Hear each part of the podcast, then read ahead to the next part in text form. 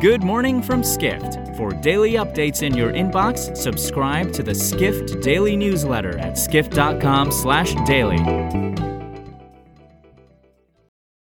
It's Monday, May 17th in New York City. And now here's what you need to know about the business of travel today.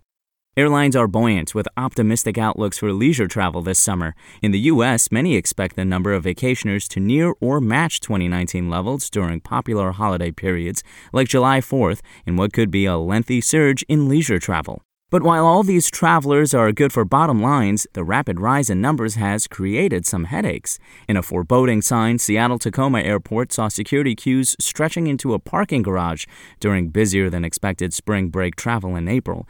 And as major airline hubs rebound quickly, many amenities travelers are used to, from concessions to airline lounges, remain shuttered. The labor shortage prompted Delta Airlines to ask salaried staff at its Atlanta headquarters to volunteer at the Atlanta airport cleaning and wiping tables, running food, and restocking food buffets.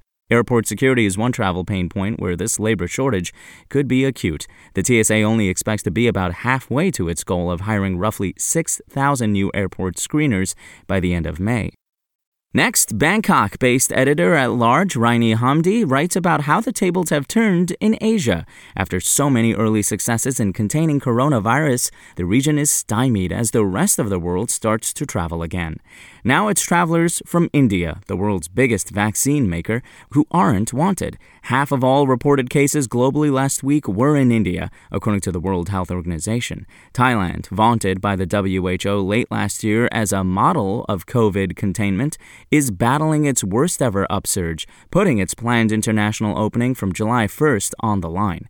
Quarantine for incoming travelers is back to 14 days, after a reduction to 7 to 10 days since April 1st. In Singapore, another model of COVID containment quarantine has gone up to 21 days, and the city on Friday imposed a heightened alert. From May 16th to June 13th, the group size for gatherings is two people from five.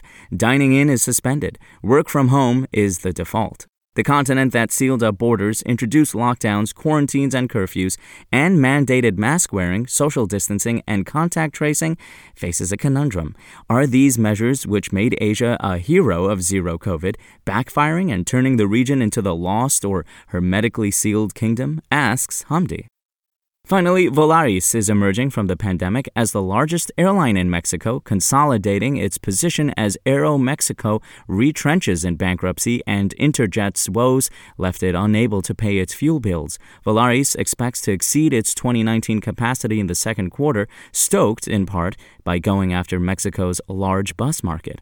Although this isn't a new strategy for Volaris, the ultra low cost carrier plans to step up its efforts to convert bus passengers to air travel, the company said in an investor update this week. The market is huge. Mexico's bus lines transport about 3 billion passengers annually. Of that 3 billion, Volaris estimates about 700 million are bus trips of six or more hours. The argument Volaris will emphasize this year is that air travel is not just quicker, but cheaper as well, writes Madhu Krishnan, editor Airline Weekly, a Skift brand. For more travel stories and deep dives into the latest trends, head to skift.com. To find these stories and more insight into the business of travel, subscribe to the Skift Daily newsletter at skift.com/daily.